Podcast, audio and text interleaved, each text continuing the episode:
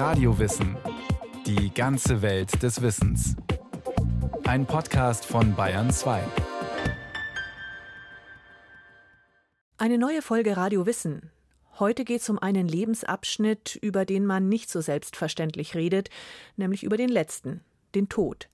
Wie gehen die monotheistischen Religionen mit dem Tod um? Wie verabschieden sich Christen, Juden oder Muslime von ihren Toten? Daniela Remus über Bestattungsrituale.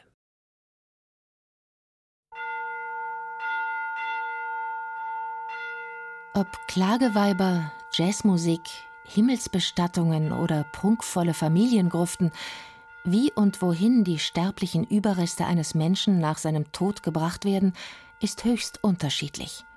Was die einen für angemessen halten, ist für andere undenkbar.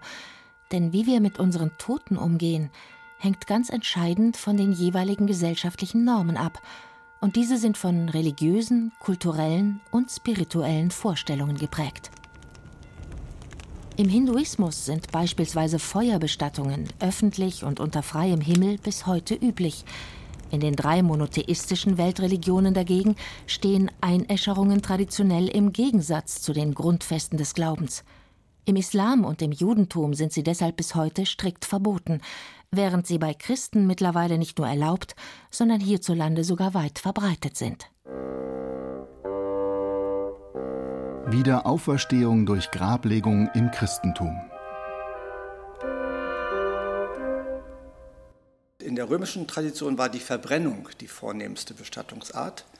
Und da hat das Christentum einfach auch vom Kult her, von der Liturgie, von den Leichenzeremonien die Körperbestattung entgegengesetzt, am liebsten in oder nahe bei der Kirche. Und die weniger Wohlhabenden haben sich dann konzentrisch um die Kirche dann beisetzen lassen, die Ärmsten dann am Rande des Kirchhofs. So muss man sich das vorstellen erklärt Norbert Fischer, Professor für Kulturanthropologie an der Universität Hamburg. Ursprung für den Brauch, die Verstorbenen in der Erde zu bestatten, war im Christentum die Grablegung von Jesus Christus, die von dessen körperlicher Auferstehung beendet wurde. Deshalb markiert der Tod nach christlichem Verständnis zwar das Ende des Lebens, aber eben auch den Übergang in eine andere Welt, entweder in das Paradies oder in die Hölle, auf jeden Fall aber in ein ewiges Leben im Jenseits. Die Vorstellung von einem Leben nach dem Tod mit körperlicher Wiederauferstehung eint die drei monotheistischen Religionen.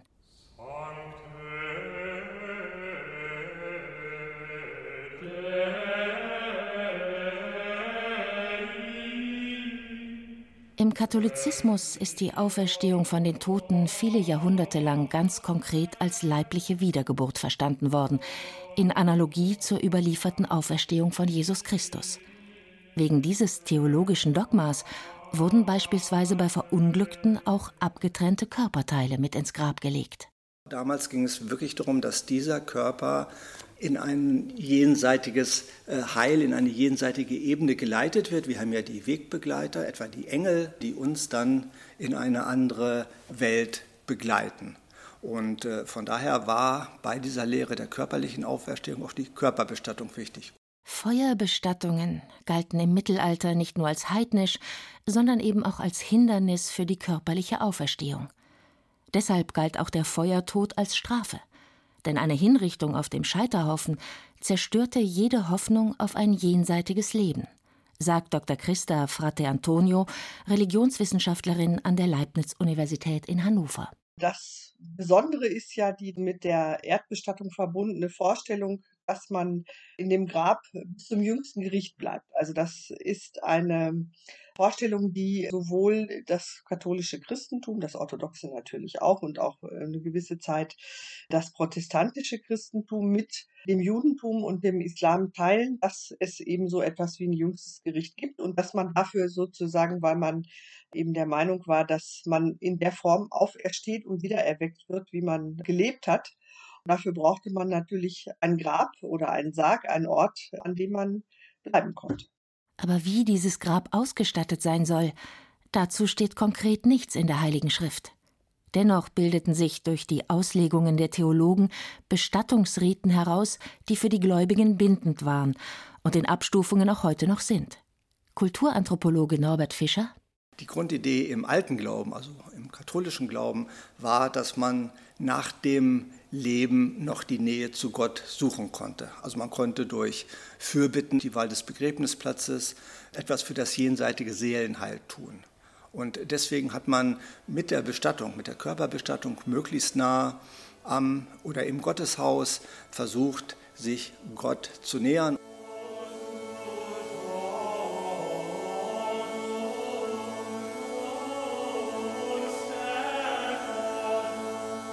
Gebete, die Reinigung der Toten, das Leichenhemd und die Totenwache, eine christliche Beerdigung lief nach einer festgelegten Choreografie ab. Nur beim Begräbnisplatz konnte gewählt werden, Massengrab oder Platz im Gotteshaus. Da die Kirchenbestattung eine größere Nähe zu Gott versprach, waren die Kirchen und die Plätze an ihren Außenmauern die begehrtesten Begräbnisplätze des Mittelalters. Die Kirchenbestattung also vor allem die Gruftbestattung innerhalb des Gotteshauses, hat natürlich mit zunehmendem Bevölkerungswachstum zu massiven hygienischen Problemen geführt. Der Kirchenraum ist notgedrungen begrenzt und selbst wenn man jetzt nur alle jene bedenkt, die das sich leisten konnten, wurde der Kirchenraum irgendwann zu eng und das war dann im späten Mittelalter der Fall. Es gibt Beispiele, etwa in Wien, da ist sogar der Grundriss der Kirche unter der Erde erweitert worden um allen, in diesem Fall aus dem ersten Bezirk, Kirchen, Gemeindeangehörigen eine Gruftbestattung in der Kirche zu ermöglichen. So begehrt war das. Für alle, die sich ein solches Kirchenbegräbnis nicht leisten konnten, blieb nur der sogenannte Gottesacker, also die geweihte Erde des Friedhofs, um sich in Übereinstimmung mit den christlichen Glaubenssätzen bestatten zu lassen. Im 15. Jahrhundert kritisierten die Reformatoren diese Praxis. Die Reformatoren, also gleich viel, ob Luther, Zwingli oder Calvin, haben also gesagt, es ist wichtig, was wir zu Lebzeiten im Diesseits auf Erden tun. Allein das ist entscheidend fürs jenseitige Seelenheil. Deswegen ist die Wahl des Bestattungsortes auch egal.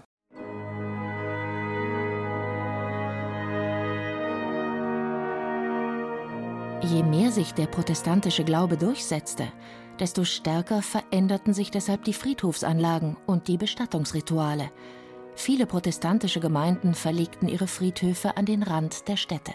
Das liefen zwei Entwicklungen auf günstigste Art und Weise zusammen. Diese religionsgeschichtlichen, theologischen Veränderungen auf der einen Seite und hygienische Argumente auf der anderen Seite. Denn die Zeit der Reformation war auch eine Zeit des Bevölkerungswachstums, nachdem die großen Pestwellen des Mittelalters verebbt waren, wuchs vor allem in den Städten die Bevölkerung stark an und diese Städte konnten mit ihren Kirchhöfen die Verstorbenen längst nicht mehr fassen. Aber das Körperbegräbnis war auch im Protestantismus damals ein unhintergehbarer Glaubenssatz. Ausgehend von der Epoche der Aufklärung im 17. und 18. Jahrhundert schwindet nach und nach der Einfluss der christlichen Kirchen. Kritik an deren theologischen Glaubenssätzen einerseits und die naturwissenschaftlichen Erkenntnisse andererseits verändern die europäische Kultur. Und damit auch die Begräbnissitten, erklärt Christa Frate Antonio von der Leibniz-Universität in Hannover. Hygienebewegung. Das ist etwas, das tatsächlich aus der Aufklärung hervorgeht und dann eben in die wissenschaftlich-medizinische Forschung übergeht, wo eben tatsächlich auch darauf geachtet wurde, dass bestimmte Hygienestandards auf der kommunalen Ebene zum Prinzip erhoben worden sind. Und man hat eben besonders in den Friedhöfen entdeckt, dass diese großen Gräber, die immer auf und zugemacht worden sind, also dass da natürlich Unmengen von Krankheitskeimen, Verwesungskeimen sind. Je besser die Mediziner verstanden, wie Infektionskrankheiten entstehen und sich ausbreiten, desto dringlicher forderten sie umfassende Hygienemaßnahmen, auch auf den Friedhöfen. Hinzu kam, durch die Industrialisierung zogen viele Menschen auf der Suche nach Arbeitsplätzen vom Land in die Städte. Wohnraumknappheit war die Folge und Platzmangel auf den Friedhöfen. Deshalb forderten Mediziner, Tote in Krematorien zu verbrennen. 1874 fand in Deutschland die erste Feuerbestattung statt. Kurz darauf wurde das erste Krematorium errichtet, gegen den Widerstand der Kirchen. In den 1920er Jahren erlaubten die Protestanten die Feuerbestattung, seit 1963 dürfen auch gläubige Katholiken nach dem Tod verbrannt werden, ohne auf den christlichen Ritus verzichten zu müssen.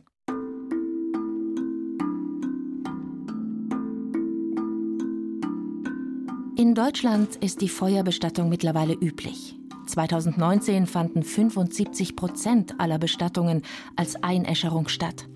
Und da die kirchliche Zugehörigkeit für immer weniger Menschen bindend ist, boomen alternative Bestattungsformen. Ob in Friedwäldern oder als Fußballfan in ausrangierten Fußballstadien, als See- oder Weltraumbestattung, individuelle Abschiedsfeiern rücken an die Stelle traditioneller christlicher Riten und Begräbnisse. Ewige Totenruhe für die Endzeit im Judentum. Prinzipiell ist die Erdbestattung, also die Beerdigung in der Erde, wie das Wort ja schon sagt, der Idealfall. Das hat was mit der Auferstehung der Toten zu tun und mit dem Respekt vor dem Toten, dass wir, so wie wir die Menschen im Leben ehren und ihren Körper erhalten wollen, dass wir auch versuchen, den Körper nach dem Tod nicht sofort zu zerstören, also zum Beispiel zu verbrennen. Erklärt Netanel Ohlhüft, Rabbiner und Mitarbeiter am Institut für jüdische Theologie an der Universität Potsdam. Denn auch das traditionelle Judentum geht davon aus, dass es nach der Wiederauferstehung in der Endzeit ein ewiges Leben geben wird. Im traditionellen Judentum, im talmudischen, rabbinischen Judentum ist das eine sehr wichtige Vorstellung. Also die Idee, dass Gott alle unsere Taten misst oder bewertet, äh, richtet am Ende der Zeiten. Das heißt, entweder direkt nach dem Tod, wenn die Seele sich vom Körper trennt, oder eben am Tag der Auferstehung. Wie gesagt, da gibt es dann verschiedene Meinungen dazu. Aber dass der Mensch bemessen wird an seinen Taten, das ist ein wichtiges Prinzip. Ähnlich wie im traditionellen Christentum glauben Juden, dass das diesseitige Leben darüber entscheidet, wie es nach dem Tod weitergeht. Und Aussicht auf das ewige Leben, auf das Leben im Paradies, kann nur derjenige haben, der Gott gefällig und das heißt in Übereinstimmung mit den religiösen Geboten gelebt hat.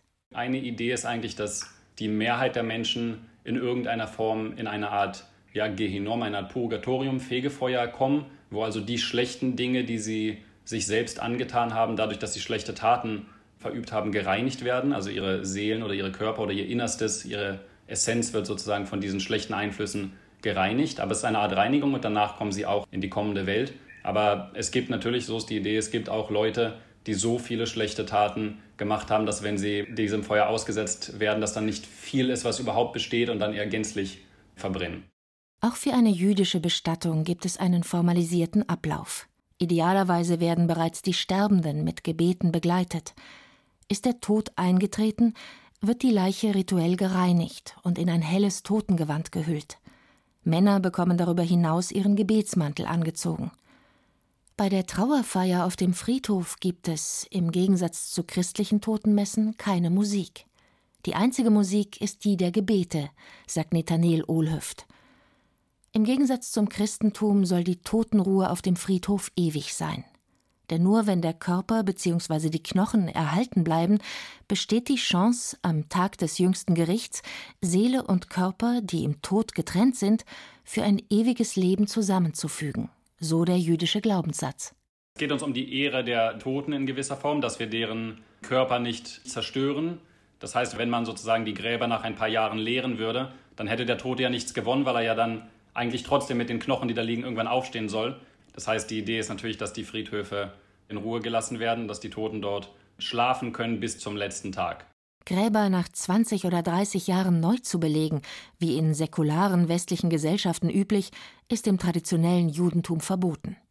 Und auch die Idee, die Toten im jüdischen Gotteshaus zu beerdigen, in Analogie zur mittelalterlichen Kirchenbestattung, verbietet das Religionsgesetz, die Halacha.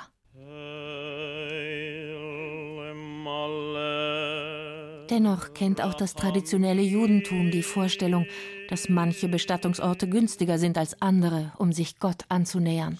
Deswegen ist ein üblicher Brauch auf dem Ölberg, der östlich vom Jerusalemer Tempel, also vom Tempelberg, äh, besteht, dass man dort beerdigt wird. Das basiert auch ein bisschen mit auf einer Prophezeiung in einem der Propheten, dass die göttliche Erlösung und die Ankunft des Messias und so weiter von dort irgendwie starten wird und also dann auch die Auferstehung der Toten dort beginnt. Das heißt, diejenigen, die als erstes auferstehen, würden dann die sein, die dort äh, auf dem Ölberg oder in der Nähe Jerusalems beerdigt würden. Das ist so eine Idee. Eine ganz profane Folge dieser Vorstellung: Bestattungsplätze auf dem Ölberg sind knapp, genauso wie in ganz Jerusalem. Deshalb wird dort seit einigen Jahren eine unterirdische Nekropole angelegt, mit Platz für rund 20.000 Gräber. Amma, Amma,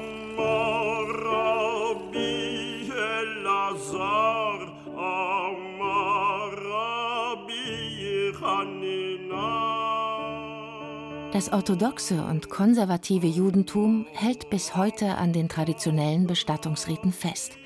Im liberalen Judentum aber ist das anders. Diese Reformbewegung, die sich im 19. Jahrhundert in Deutschland im Anschluss an die Aufklärung entwickelt hat, ist heute vor allem in den USA verbreitet. Viele liberale Juden dort fordern eine Lockerung der traditionellen Bestattungsriten, weg von der Erdbestattung zur Einäscherung, mit ähnlichen Argumenten, wie sie im 19. Jahrhundert in Deutschland dafür vorgebracht wurden, aus Platzgründen und finanziellen Erwägungen. Manche jüdische Friedhöfe in den USA sind deshalb dazu übergegangen, verschiedene Areale einzurichten, um die unterschiedlichen religiösen Standards angemessen bedienen zu können. In Deutschland aber wird das jüdische Tabu einer Feuerbestattung sicherlich nicht gebrochen werden. Da ist sich Nathanael Ohlhöft sicher. Zusätzlich kommt hinzu, das sollte man auch noch äh, sagen, das ist äh, wichtig im Hinterkopf zu behalten, dass die Verbrennung der Toten im heutigen Judentum einen negativen Anklang, eine negative Assoziation gerade wegen der Shoah, wegen des Holocaust hat. Das ist kein positives Bild, die Verbrennung eines Toten. Die Rückkehr zu Allah im Islam.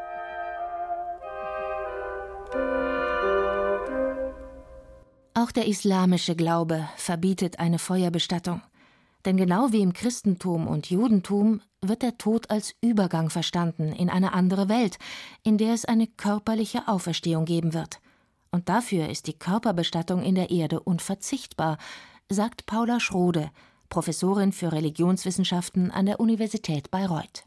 Der Islam sieht eine Erdbestattung vor, also so wie sie uns ja auch hierzulande geläufig ist, traditionellerweise zumindest. Wichtig ist dabei, dass der Leichnam erstmal gereinigt wird, also es gibt eine rituelle Waschung vorab.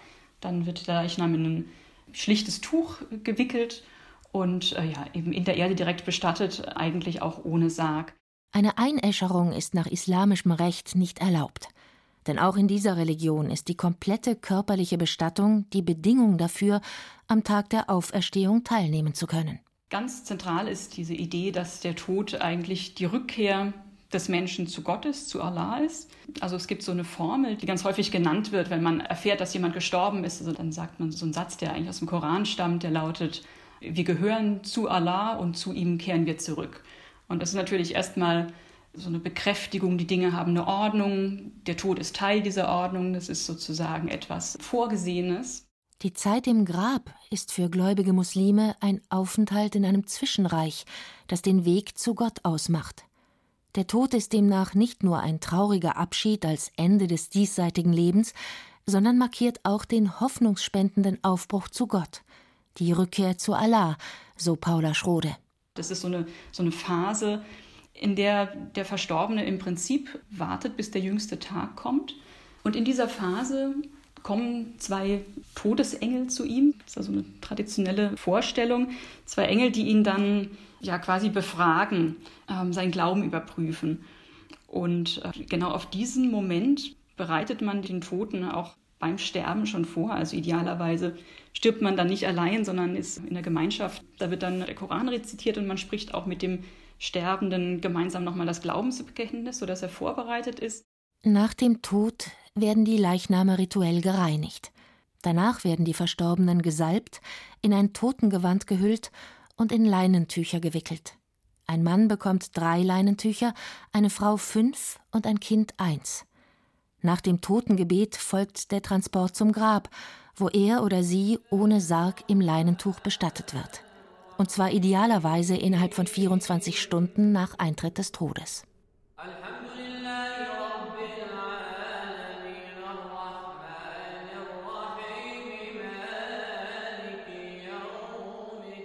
Diese religiöse Vorschrift war in Deutschland lange von den Behörden verboten.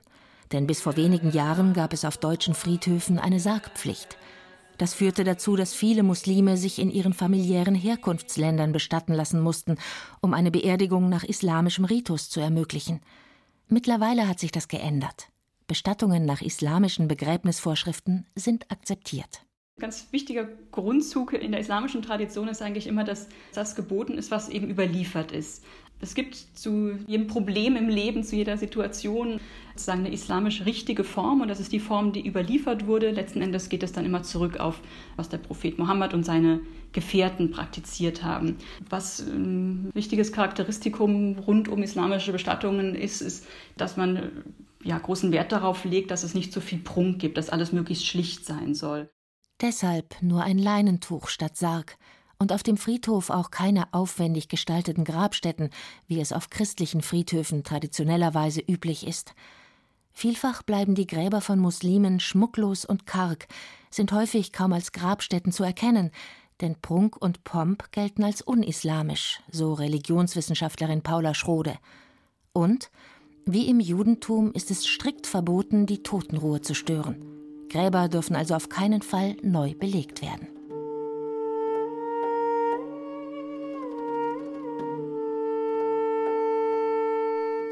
Aber im Gegensatz zum mittelalterlichen Christentum und zum traditionellen Judentum gibt es im Islam keine überlieferten Bestattungsorte, die eine größere Nähe zu Gott versprechen würden.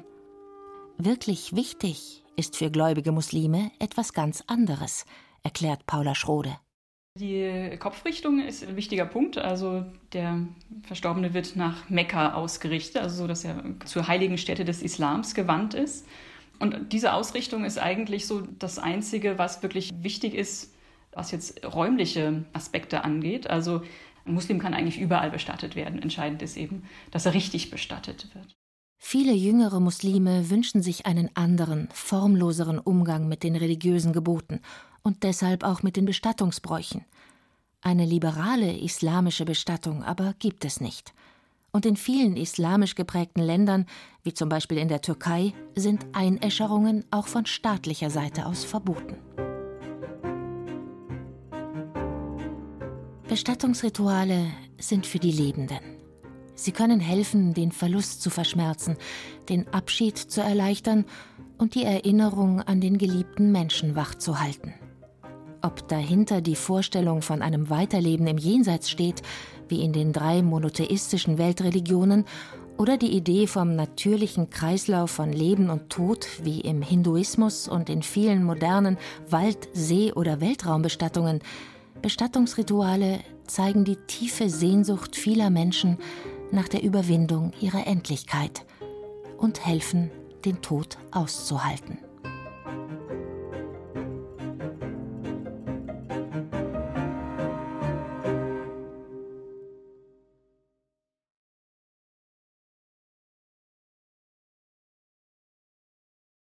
Das war Radio Wissen, ein Podcast von Bayern 2. Autorin dieser Folge Daniela Remus. Regie führte Silke Wolfrum. Es sprachen Caroline Ebner und Jerzy May. Technik Susanne Herzig. Redaktion Bernhard Kastner. Wenn Sie keine Folge mehr verpassen wollen, abonnieren Sie Radio Wissen unter bayern2.de slash podcast und überall, wo es Podcasts gibt.